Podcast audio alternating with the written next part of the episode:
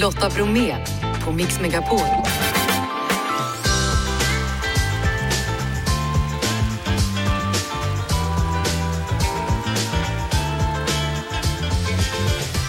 Och där och varmt välkommen in till oss denna måndag och i mixen förutom bra musik så hittar vi Tredje gången gilt, en podd som jag rekommenderar.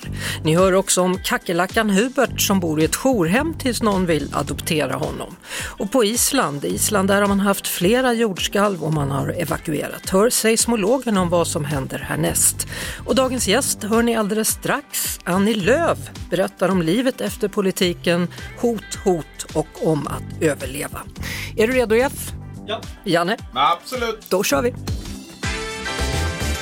Annie Lööf, välkommen till Mix Megapol. Tack så mycket. Nu fick jag inte säga partiledaren Annie Lööf. Har du vant dig vid att du inte får det här epitetet varje gång någon presenterar dig? Ja, men jag har vant mig, men jag vet ändå inte vad jag ska sätta istället. Så jag lever med före detta partiledare ett tag till, men eh, jag inser att jag måste landa i något annat snart. Jag tror när du precis hade blivit partiledare så tror jag att jag hade ett samtal med dig och det vi pratade om då det var fotboll. Gjorde vi? Ja. Ja, jag gillar fotboll.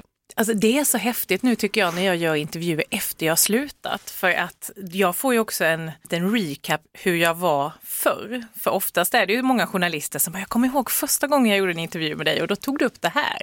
Gjorde jag det? Vad spännande. Ja. hur, hur tänker du på dig själv då, då och nu?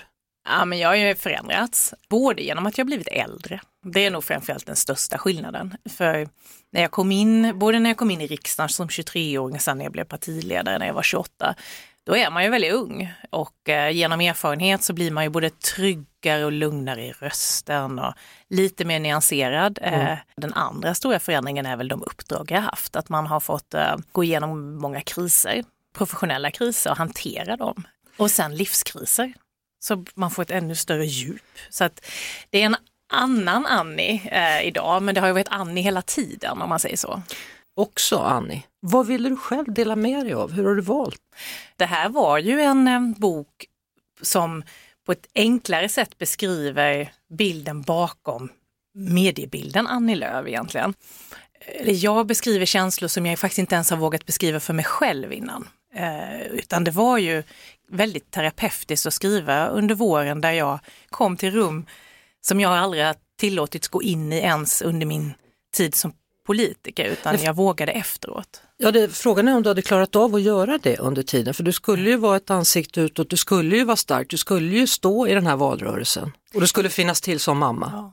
För att orka och motivera sig själv att stå där i rampljuset och på scenen och vara kraftfull och stark och sådär, så måste man stänga av vissa känslor. Och eh, 2018 så står jag i Almedalen på scenen och då avbryter nazister mitt Almedalstal efter bara någon minut. Och när man lyssnar på mig i intervju efteråt så säger jag så här, ah, jag blir mest förbannad faktiskt, står där och bröla. Eh, och så får jag frågan om hur jag påverkas. Nej, liksom, jag har inte flånyta, det rinner av. Och lite så hanterade jag detta.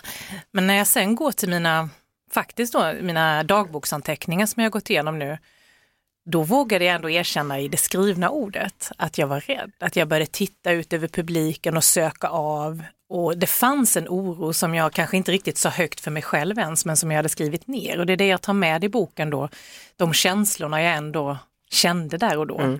Hur var till exempel rädslan efter mordet på Ingmarie Wieselgren i Visby där det kom fram då Annie att du fanns med på mördarens lista över möjliga måltavlor? Den var ju eh, väldigt eh, avgörande för mitt beslut att lämna. Alltså det finns ett före och ett efter det beskedet när poliserna kom och berättade att han hade nämnt mitt namn i förhöret och sa att jag var en av den tilltänkta måltavlan. Eh, men bara det beskedet gjorde det så verkligt. Alltså jag fick en sån här känsla att det var så nära, det var tillfälligheter som, som gjorde att eh, det brutala mordet på Ingmarie Wieselgren ägde rum på just henne och inte på någon av oss andra. Och man ställer sig frågan då, liksom, är det värt det? Ska jag liksom... Jag landade i att det var värt kampen, men jag fick också känslan att det är till ett för högt pris. Jag är liksom mamma då som vi var inne i. Jag vill ju se mina barn växa upp. Och i november sen, när jag fick del av förundersökningen, då såg jag hur han har kartlagt mig i åtta år, den här personen, och hur Han hade planerat det här, han hade inhandlat vapen, rekat domkyrkan där jag skulle vara på kvällen. Då hade jag redan bestämt mig för att lämna och berättat om det men det kändes, det landade väl då i mig att eh, nej, nu räcker mm. det. Vem, vem, var den första du berättade för? Pappa. Eh, och vi står ju varandra väldigt nära och tidigare polis och han har också varit heltidspolitiker så han förstår båda de där dimensionerna. Mm. Så att när jag hade fått det här beskedet då var jag i min sommarstuga. Jag var helt matt. Det är svårt att beskriva känslan. Det var som någonting bara, det hade bara brustit inom mig. En tung sten som bara hade, bara tyngde ner hela kroppen. Mm. Eh, och då ringde jag pappa och berättade vad de hade sagt. Och, då fattade han ju att det var allvarligt. Ja, att det var väldigt allvarligt. Och Mer han, än allvarligt. Han har ju alltid stöttat mig eh, och pushat, liksom, ja men liksom sett de där ljusa sidorna hela tiden när jag kanske ibland har målat världen i svart så har han liksom hittat möjligheterna. Men där sa han att nej Annie, nu får du faktiskt sluta. Det var inte pappa coach som hördes där utan det var bara pappan. alltså han vädjade nästan, men nu får du sluta. Eh, men då kickar ju den här lojalitetskänslan in ändå. Jag insåg att nej men jag, jag fattar ju rent eh, realistiskt att jag borde lämna. Men den här lojala känslan man har mot sina värderingar och att de ska inte vinna och att vi har en valrörelse nu som börjar här om några veckor. Mm. Så jag sa att nej men jag ska köra på. Jag måste genomföra den här valrörelsen och blir det ett bra resultat måste jag ta hand om det. Var är vi nu? Vilket nu är år? vi ju för ett år sedan ja, i augusti. Mm. Men sen då efter valdagen så vaknade jag upp med känslor som jag heller aldrig har känt innan. Och det var den här att jag var, ja, så vaknade och var lättad över att jag hade klarat mig. Och eh, det är en väldigt konstig känsla att ha i ett jobb. att man har varit lättad, att man har genomfört en hel valrörelse, att man inte blev skadad eller död. Då landade jag i det pappa sa någon månad innan att nej men nu, nu slutar jag.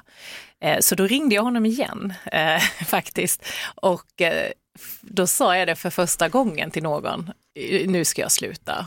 Och när jag hade sagt de orden då, då var det som att axlarna bara föll ner. Jag blev väldigt lättad. Varför har det varit viktigt att dela med sig? Jag vill ju förmedla att våga vara mänsklig, det är att vara stark.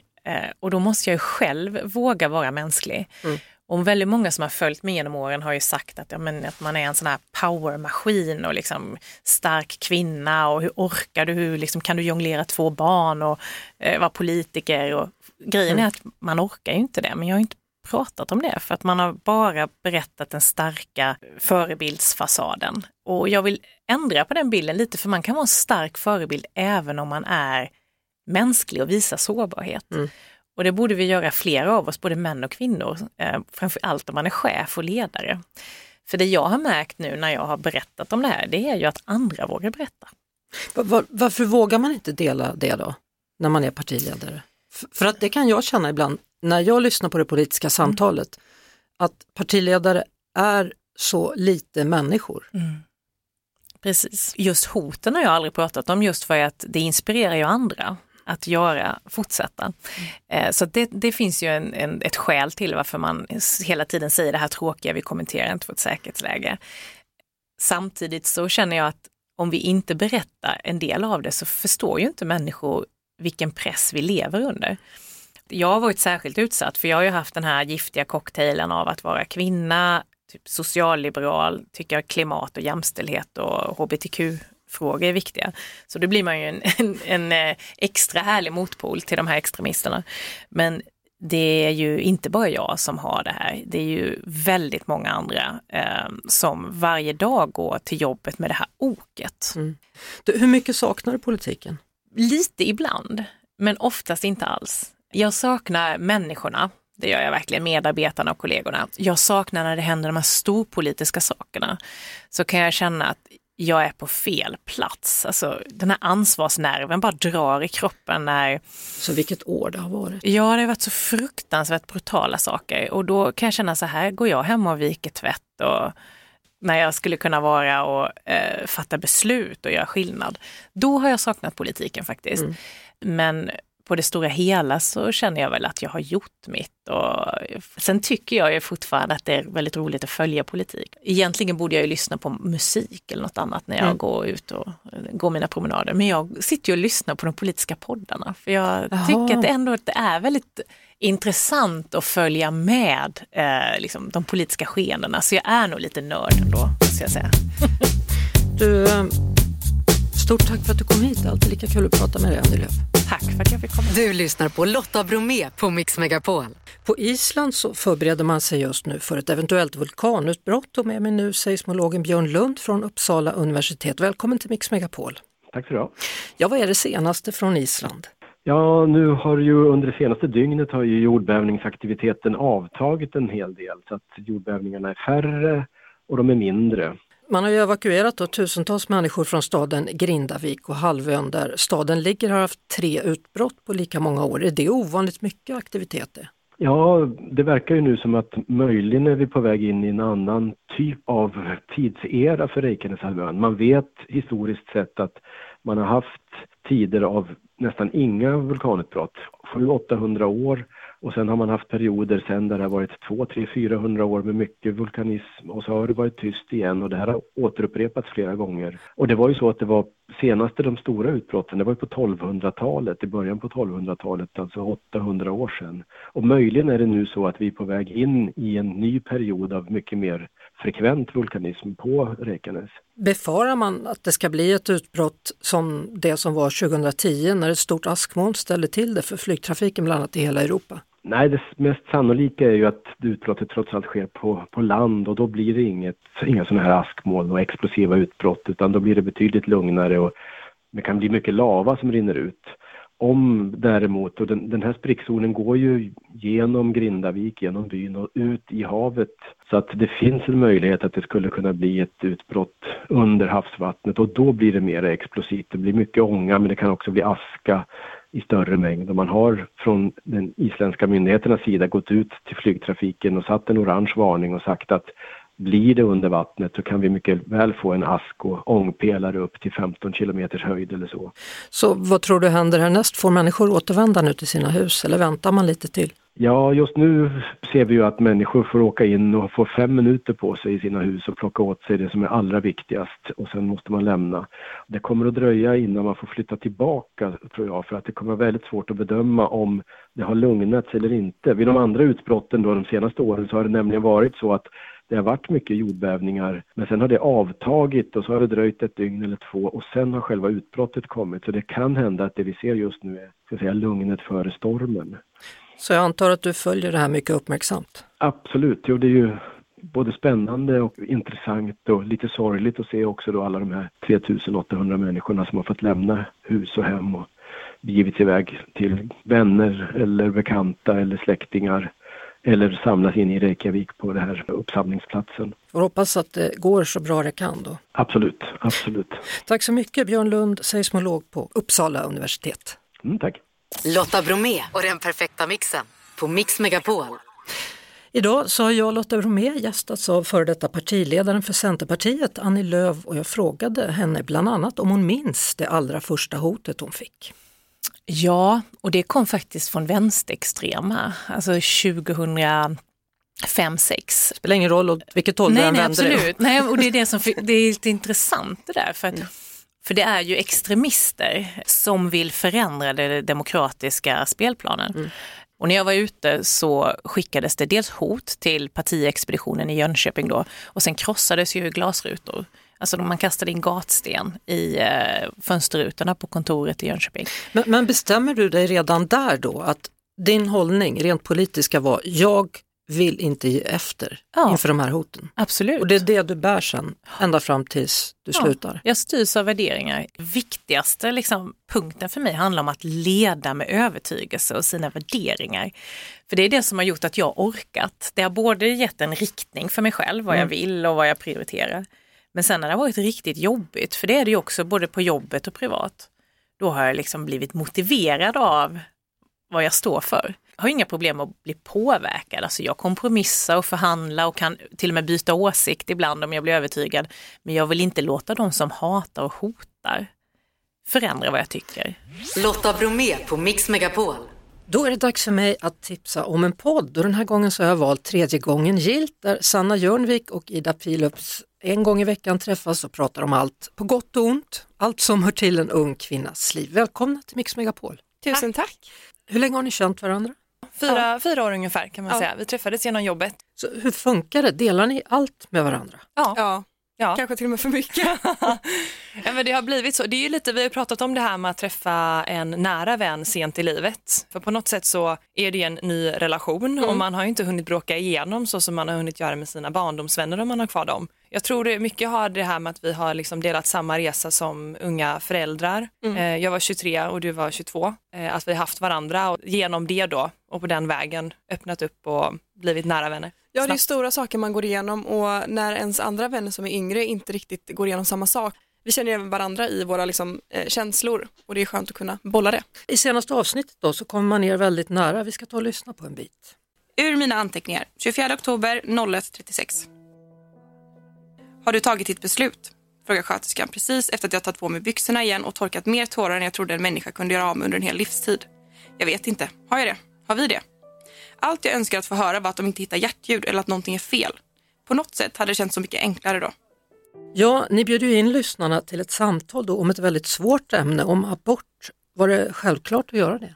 Till en början var det kanske inte alls självklart. Jag jobbar ju och du också nu med sociala medier och har gjort i många år och just att man delar med sig väldigt mycket, men just det här har man varit väldigt sparsam med att dela med sig av för att det är så himla känsligt samtidigt som att jag tror vi båda kände när vi gick igenom det att det är ingen som pratar om det utåt. Det är väldigt nedtystat och man själv kände när man, jag liksom sökte efter poddar och sånt som man kunde lyssna på för att få lite liksom andra känslor och andras upplevelser också i det. Mm. Men det fanns ingenting. Och då blev det ganska tydligt att så här, okej, okay, om vi då tar det här skottet för några andra tjejer så gör vi det. Vilka andra utmaningar står man inför som ung kvinna idag? Vi pratar ju alltifrån sex efter förlossning till massa men ätstörningar. ätstörningar. Och... Som kvinna, nu ung kvinna då, man har väldigt höga krav på sig. Utmaningen som ung kvinna eh, är väl kanske framförallt vad man bidrar med på sociala medier och hur man uttrycker sig. Jag tror det finns ju en ganska negativ trend just nu som handlar väldigt mycket om det här med smalhets. Mm. Och jag tror att mycket lite liksom vem, vilken förebild man vill vara tror jag eh, och dels vad man som ung kvinna som då på andra sidan då som mottagare Eh, får se och liksom hur man på hur vi som sitter på en följarbas kan påverka till det bättre och inte bidra till, till det. Mm, precis. På fredag då så kommer det ett nytt avsnitt, vad handlar det om då? Då pratar vi om allt ifrån eh, lite så här eh, aha-fakta för att vi gillar också att blanda upp avsnitt med liksom humor, roliga situationer och ibland att man bara kan känna som lyssnare att man kan hänga med och bara få skratta lite åt allt möjligt. Stort tack för att ni ville gästa Mix Megapol då, Sanna Jörnvik och Ida Philips. Och nya avsnitt på fredagar alltså av tredje gången gilt på podplay.se och i Podplay-appen. Du lyssnar på Lotta Bromé på Mix Megapol. Efter att influensen Therese Lindgren skrev på sin Instagram att hon blivit jourhem för kackerlackan Hubert så undrade vi på redaktionen hur det egentligen går till om man nu vill hjälpa smådjur och insekter till ett bättre liv. Med oss på telefon Therese Bergman från organisationen Smådjurschansen. Välkommen till Mix Megapol. Tack så mycket. Ja, alltså jag ska vara helt ärlig, när jag läste om det här och berättade för en kollega så trodde den kollegan att jag skojade, men det är tydligen sant.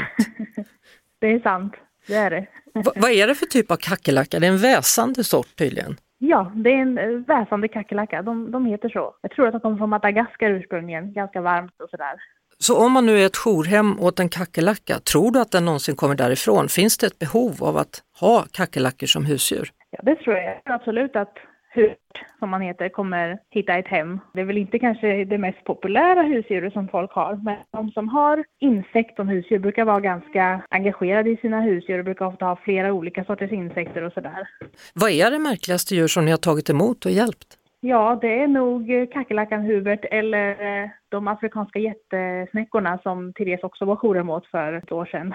Är hon den ni lämpar sånt där på, när det är lite ovanliga grejer? Ja, hon, hon, brukar vara en av de första jag ringer i alla fall, för jag vet att hon tycker det är roligt att testa nya djur och kanske lite udda djur och sådär. Så, så var går gränsen här? Hur små djur hjälper ni? Svår fråga. Det är väl, vi hjälper väl de som ingen annan kan hjälpa. Kackerlackor, alltså insekter, om vi, om vi kan, så länge vår kunskap finns så kan vi ta emot djuren, så kan man väl säga kanske. Men, men ni går inte så långt att ni räddar mygg? Nej, de får hålla sig för sig själva gärna. Om man nu vill vara ett jourhem då, kollar du så att jourhemmen är okej innan du lämnar ifrån dig djur eller hur funkar det? Ja, vi har en ganska gedigen process för att kunna bli jourhem. Man går igenom flera steg och skickar in ansökan och sen olika steg med intervjuer och sådär så att vi kollar att man uppfyller våra krav. Vi har väldigt höga krav också på våra jourhem. Uppfyller man inte kraven då får man inte bli jourhem helt enkelt. Och det gäller även om man ska ta hand om en kackerlacka? ja, vi har väl kanske inte jouren som tar emot just bara kackerlackor utan då brukar det vara någon som redan är jouren till oss. Liksom. Och kackerlackor är inte så krävande, de kräver inte så mycket utrymme, de är inte så svåra djur, de är ganska enkla. Hur tar man bäst hand om en kackerlacka? Ja, man ska ju ha ett terrarium åt dem, med, det måste ju vara lock på, för annars så rymmer de. De vill gärna ha lite fuktigt, mycket gömställen, lite bark och, och sånt där att gömma sig under så att man ser till att det ser så naturligt ut som möjligt. Och de är ju växtätare, så de äter ju frukt och växter och sådär och de vill ju ha färska växter och färska grönsaker och färsk frukt så man får se till att den byts ut varje dag. Men annars är de inte så, så svåra. De är lätta att hantera i handen för de är inte så rattliga eller vilda av sig. De är ganska snälla och tycker de att något är läskigt, då väser de. Ja, så var det med den här Hubert, han väser tydligen. Ja, han kan nog göra det. Jag tror inte han har gjort det än så mycket. Han verkar ganska chill utifrån ja. det jag har sett. Han har varit med mycket så han kanske är lite traumatiserad, vad vet jag. Hur är det med vandrande pinnar nu för tiden annars? Ja, skulle vi på förfrågan om att ta emot sådana så skulle vi nog inte säga nej utan det, det kan vi nog också ta emot. De är inte heller så komplicerade djur och ganska enkla att, att ta hand om. Ganska söta om man frågar mig men jag är nog ganska ensam om den åsikten. ja, men du, det känns nästan som Therese att du tycker de flesta djur är väldigt söta. Ja, och det måste man nog tycka om man ska jobba med det jag jobbar med. Jag tycker att alla djur har någonting som lockar liksom. Ja, och framförallt gör att de är värda att leva vidare kan jag tänka. Ja, det var ju det jag tänkte med den här kackerlackan när vi fick förfrågan om att ta hand om den. Att, ja, men det är klart att den, den är i mina ögon värd lika mycket hjälp som om den vore en hamster eller en kanin liksom. Så kan vi hjälpa den så självklart så gör vi det. Då får vi se vart den hamnar till slut då. Just nu alltså i ett jourhem hemma hos Therese Lindgren, men vart tar den vägen sen? Det vet Precis. vi så småningom. Precis, får vänta och se. Det får vi göra. Stort tack Therese Bergman från organisationen Smådjurschansen och eh, lycka till med alla djur framöver. Då. Tack snälla. Ja. Hej. Tack. Hej. Hej då. Jag, Lotta, Janne och Jeanette säger tack och hej för idag. Det gör också vår producent Jeff Neumann. Vi hörs igen imorgon efter klockan 16. Nu tar Erik Myrlund så småningom över. Ett poddtips från Podplay. I fallen jag aldrig glömmer djupdyker Hasse Aro i arbetet bakom några av Sveriges mest uppseendeväckande brottsutredningar. Går vi in med hemlig telefonavlyssning och, och då upplever vi att vi får en total förändring av hans beteende. Vad är det som händer nu? Vem är det som läcker? Och så säger han att jag är kriminell, jag har varit kriminell i hela mitt liv men att mörda ett barn, där går min gräns. Nya säsongen av Fallen jag aldrig glömmer på Podplay.